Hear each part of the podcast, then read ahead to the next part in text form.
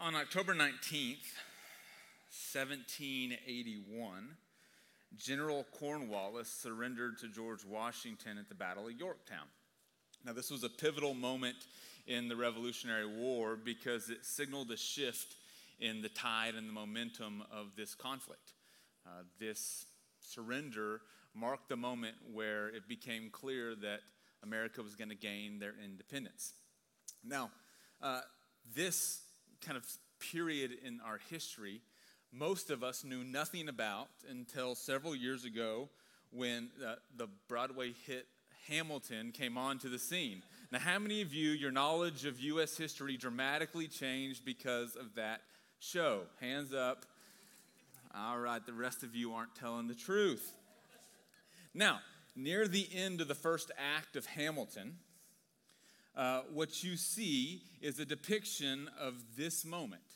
Uh, it looks more like this, but what you see happen is uh, Lin Manuel Miranda is kind of recapping this event, this surrender of Cornwallis to George Washington, and Hamilton narrates the closing action as such. And if you know it, you can rap along. We negotiate the terms of surrender. I see George Washington smile.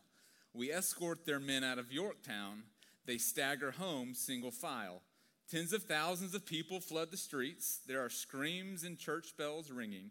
And as our fallen foes retreat, I hear the drinking song they're singing The world turned upside down. Now, this phrase in this song, The world turned upside down, this was, uh, legend has it, a British song uh, that came in the 1600s. It was about this moment in time where British Parliament created this decree uh, that placed limitations on the way that uh, the people of England could celebrate Christmas.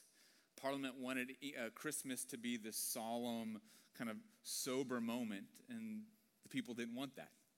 And so, from kind of its inception, this song has been known to kind of capture the moment when a few people uh, shifted the way that the larger majority experienced life, the way that the few upset the status quo of the many. The world turned upside down. Now, this phrase, though, it has its origins in the book of Acts.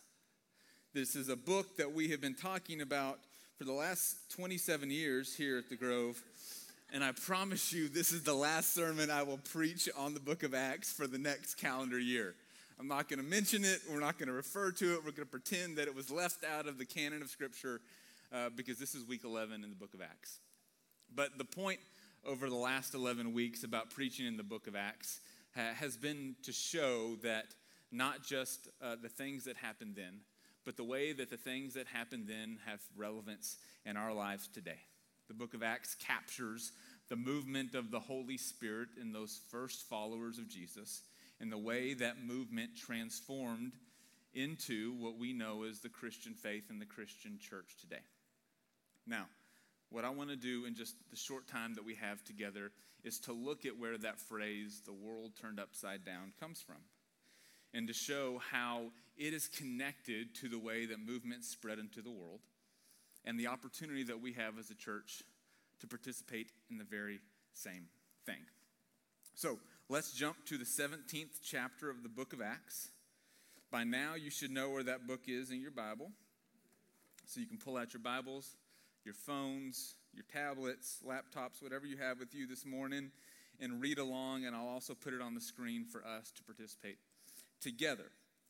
So, in this uh, chapter, what we see are uh, we see some of the disciples or the, uh, the apostles. This is Paul and some of his companions.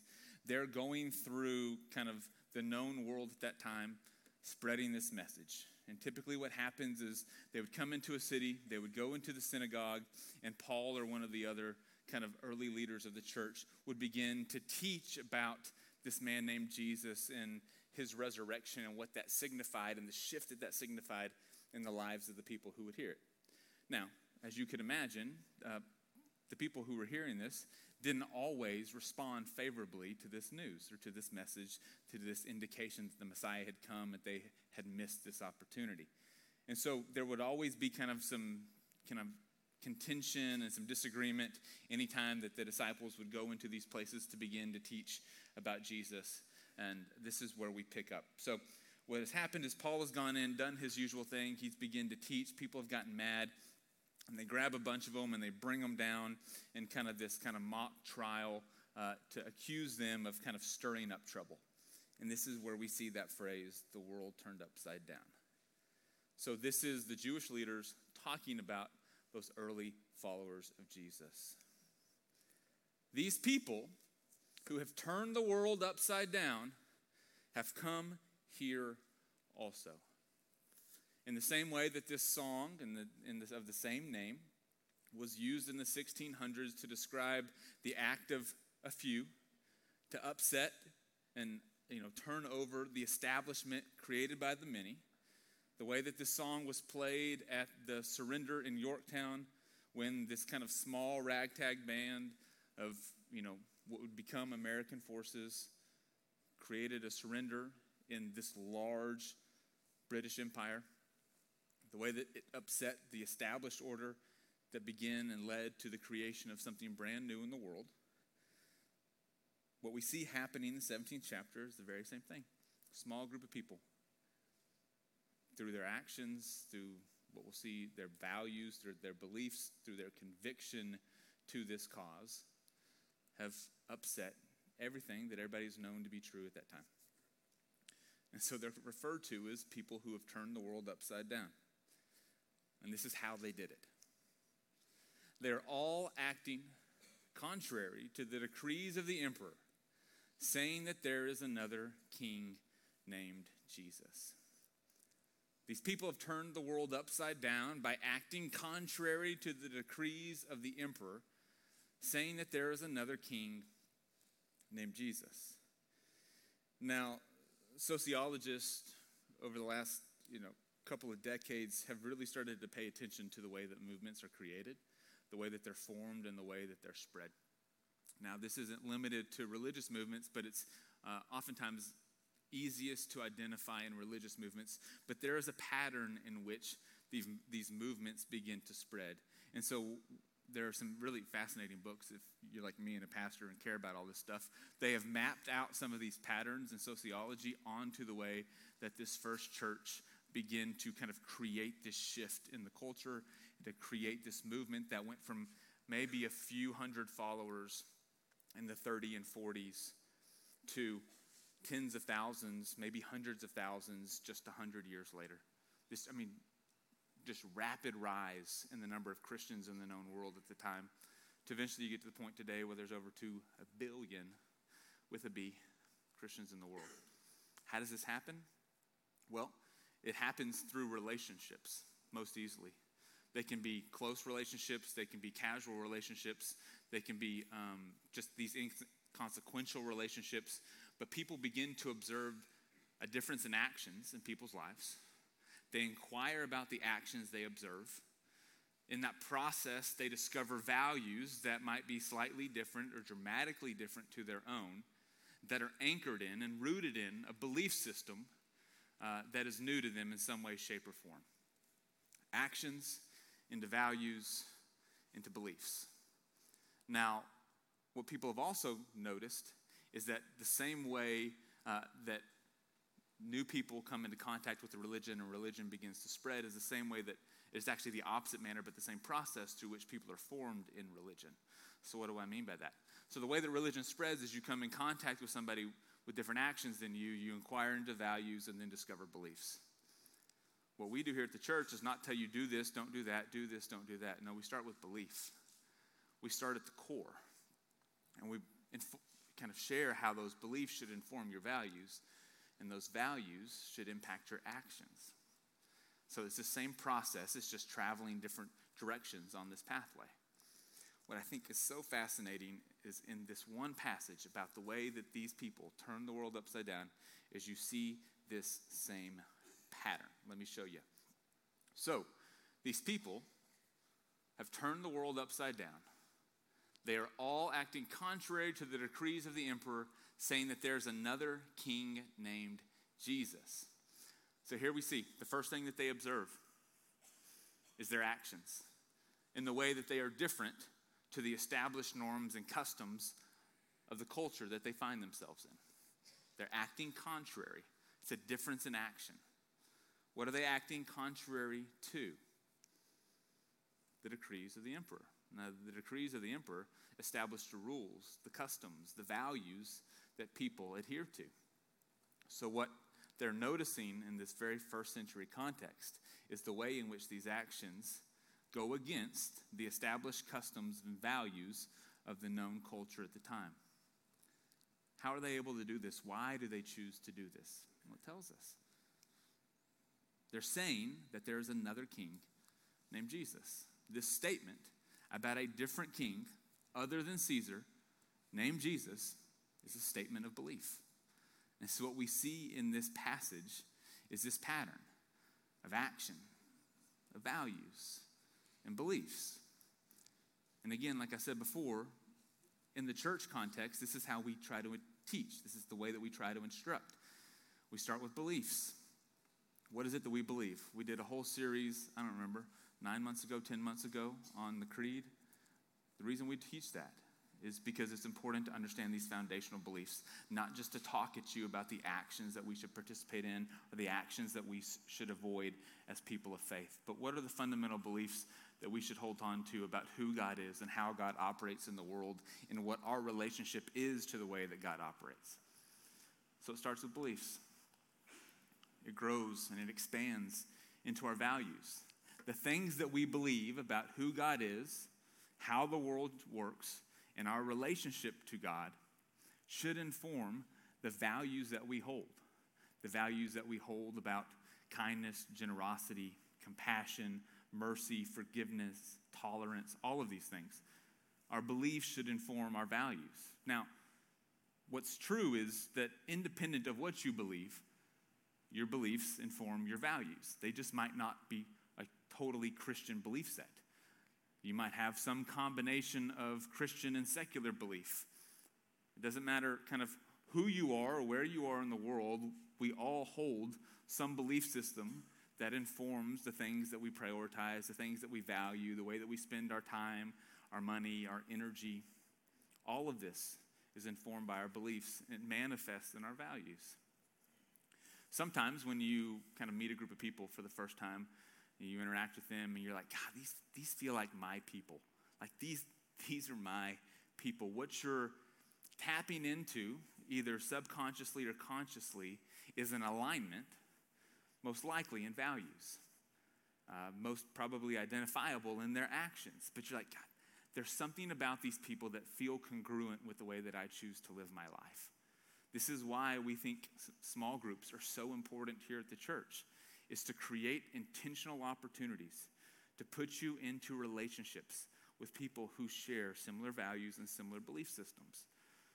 Or to the contrary, you've been in a room or an environment or a business meeting and it feels wildly uncomfortable, maybe even in a school setting, and you feel like that sense of panic, that sense of a little hesitation or uncertainty because you recognize in that moment you're surrounded by a person or a group of people who have dissimilar values as you.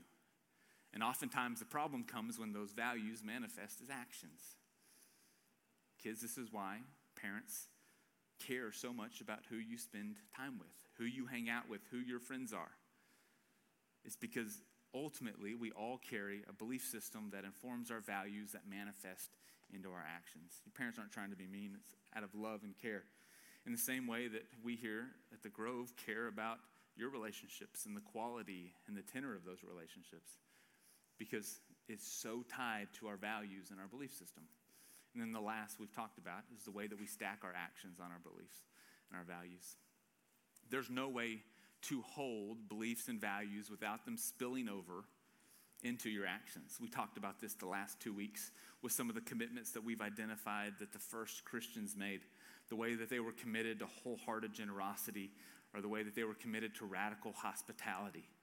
This was an outpouring of, an outward expression of these values and beliefs that they held about who God was, about how God created the world, and about their role and place in it.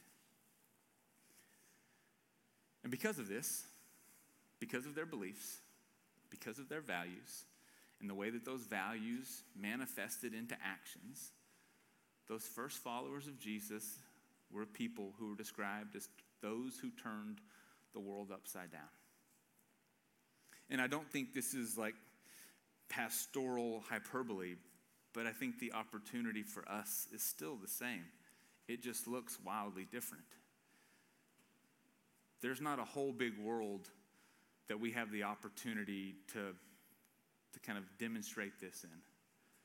But we have our individual worlds that we can share this, that we can allow our beliefs and values and actions to create an opportunity for people to recognize a different way of living, a different kind of life that's organized by a different set of values than the world offers us, a way to think differently about what's important, about what's not important, about how we should spend our time, what our schedule should look like, how we should construct our relationships and interact in our relationships, who we should be in relationship with, the way that we should spend our money, the things that we consume or don't consume. And I'm not just talking about food and drink, but also media. All of this informs our values and our beliefs, which manifests in our actions. The opportunity is still present today. The very first sermon in this series, we talked about some of the impact that the early church had. And we looked at this letter written in like 130 AD, so 100, 100-ish years after Jesus' resurrection. And it's written by a man, or a letter to a person named Diognetus. And this is what it says, and I'm going to remind us of this. Christians are indistinguishable from other men, either by nationality, language, or customs. And yet there is something extraordinary about their lives. There's something different in the way that they live their lives. They live a different kind of life in texture and in character. To sum it up in a word, what the soul is to the body, that are Christians in the world. What the soul is to the body, that are Christians in the world. That was true then, and it is still true today. What you see down on the ground before me is a map. If you can't tell, this is a map of Dallas and kind of the larger Dallas area. So, this map, in it, in the very center, is this, this location, this building, the collection of where we gather on Sunday mornings. I do not think it is a coincidence that this church is centrally, centrally located to so much of the Metroplex. What I see is an opportunity for us to be the soul of the world here in the city of Dallas. Now, this isn't kind of some abstract pie in the sky. Now, let's go out and change the world. Go get them, team. Ready, set, break. That's not what I mean. What I mean is collectively and individually, we have the opportunity to impact the people in our orbit, in our spheres, by our actions, by our values, and by our beliefs. What this looks like is your friend groups. What this looks like is your book clubs, your sports teams, your extracurricular activities. It looks like the parents of the kids who are on the same teams as your kids. It looks like the places that you hang out socially. Maybe it's a gym, maybe it's somewhere else.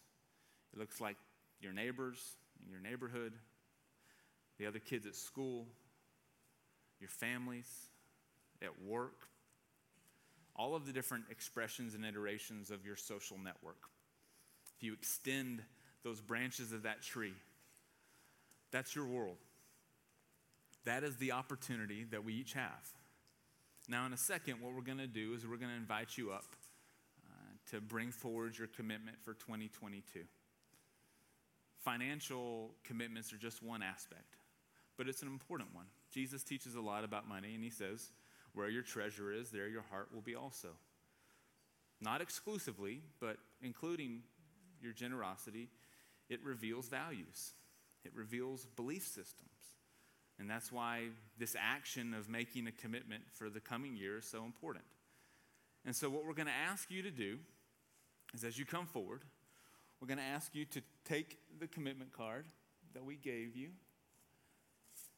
And while the band leads us in a song, we're going to ask you to just to spend some time praying over it, thinking about what wholehearted giving looks like for your family, or for your household, or for you individually. And then once you fill it out, I hope you'll say a prayer over it that God would bless your generosity to use it to reach your world, and you'd bring it up. And as you come up, it can be where you work, it can be where you live, it can be where your kids go to school, but some physical location about where you have the opportunity to turn the world upside down. Now, if you're bad with maps, you're in good company. I have no natural sense of direction. We have the church marked as a general guide. And if it starts to get full because we all live in similar areas, just start placing it on the map. But what we want this to do is to serve as a symbolic reminder that in totality, once we're all done, what you will see is we pretty much cover most of this map in some way, shape, or form, whether it's where we work, whether it's where we play, go to school, or live. What is true then is still true today, based on our belief in Jesus Christ, based on the values that we have received from that faith, and the ways that they manifest into our actions. We have the power to turn the world upside down. And I have every confidence that God will help us do so. So, we'll invite the band up here in a second. I'm going to go ahead and place this somewhere up here where nobody lives. And someone's like, that's my house. You can just pin over it. But let me pray for us, and then uh, we'll invite you to begin to participate in kind of this commitment moment. Again, if you don't have a card yet, didn't get one in the mail, or didn't know it was Commitment Sunday, we have them in the back and the opportunity, opportunity for you to get up and to go grab one. This is not some organized, like, all right, we're going to send this section for. This is a, uh, spend some time thinking about it, spend some time praying over it. And when you're ready, as a family or a couple or an individual, we hope that you'll come forward and that you'll pin it on this map. Let me pray for our time together and for this moment that will follow. Gracious God, just in the same way that your Holy Spirit empowered those first followers to turn the world upside down, we ask that your Holy Spirit continue to do the same in our lives in the places and in the ways that we have created a world full of relationships. God, equip us, inspire, and encourage us to allow our actions and values and beliefs to turn our worlds upside down so that people would see our good deeds and to glorify you because of it. Lord, bless this time, bless these people, and bless us as a church. We pray all of this in your name. Amen.